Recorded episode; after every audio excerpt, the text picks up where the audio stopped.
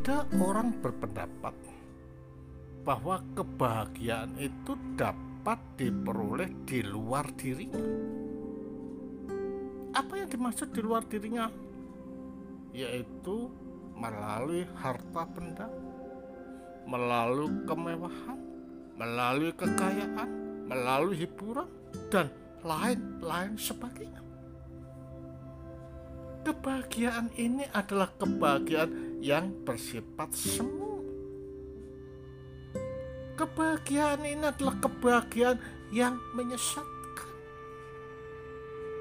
Kalau ini dikatakan sebagai kebahagiaan yang semu dan menyesatkan, kebahagiaan yang bagaimana yang tidak bersifat semu? Kebahagiaan yang tidak bersifat semu itu adalah didapat dari dalam dirinya sendiri. Apa yang dimaksud dari dalam dirinya sendiri?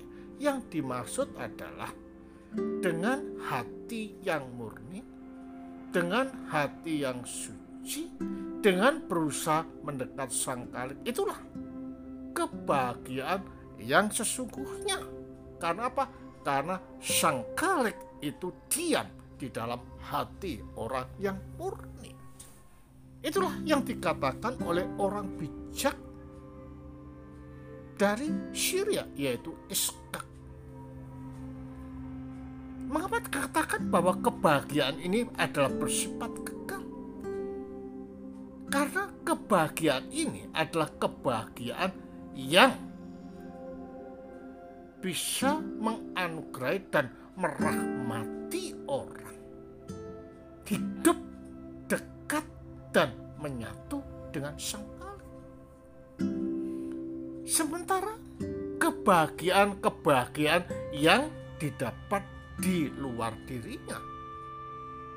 Oleh Iskak dari Syria dikatakan seperti orang membangun rumah di atas tanah yang selalu bergoyang. Yang selalu dirobohkan oleh berbagai macam persoalan. Karena itulah kebahagiaan yang sempurna, kebahagiaan yang hakiki adalah jikalau sang kalik diam di dalam hati kita.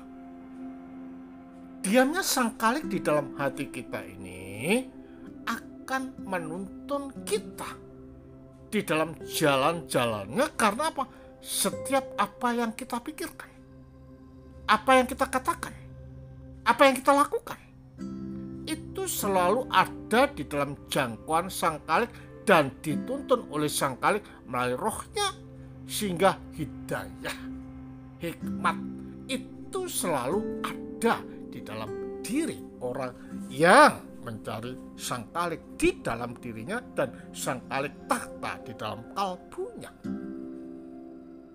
Jadi kalau demikian jelas jangan pernah berpikir bahwa kebahagiaan itu terletak kepada megahnya kekayaan, banyaknya harta, tetapi berpikirlah bahwa kebahagiaan yang hakiki itu adalah kebahagiaan jikalau sang kalik bertakhta di dalam kalbu kita Bertahtanya sang kalib dan kalbu kita inilah yang membawa pada kebahagiaan.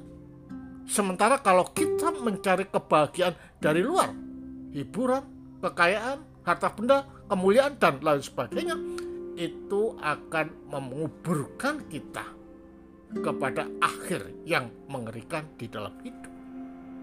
Mari kita memikirkan kebahagiaan yang kekal, bukan kebahagiaan yang semu dengan jalan mendekatkan diri sang kalik dan membuka kalbu kita dalam-dalam supaya sang kalik melalui energinya datang dan mengkoreksi serta menuntun setiap gerak dan langkah kita sehingga pikiran kita adalah pikiran sang kalik cara pandang kita adalah cara pandang sang kalik langkah kita adalah langkah sang kalik cara ngomong kita adalah ngomong sang kalik yang dapat memberkati dan mencerai semua orang yang dekat dengan kita.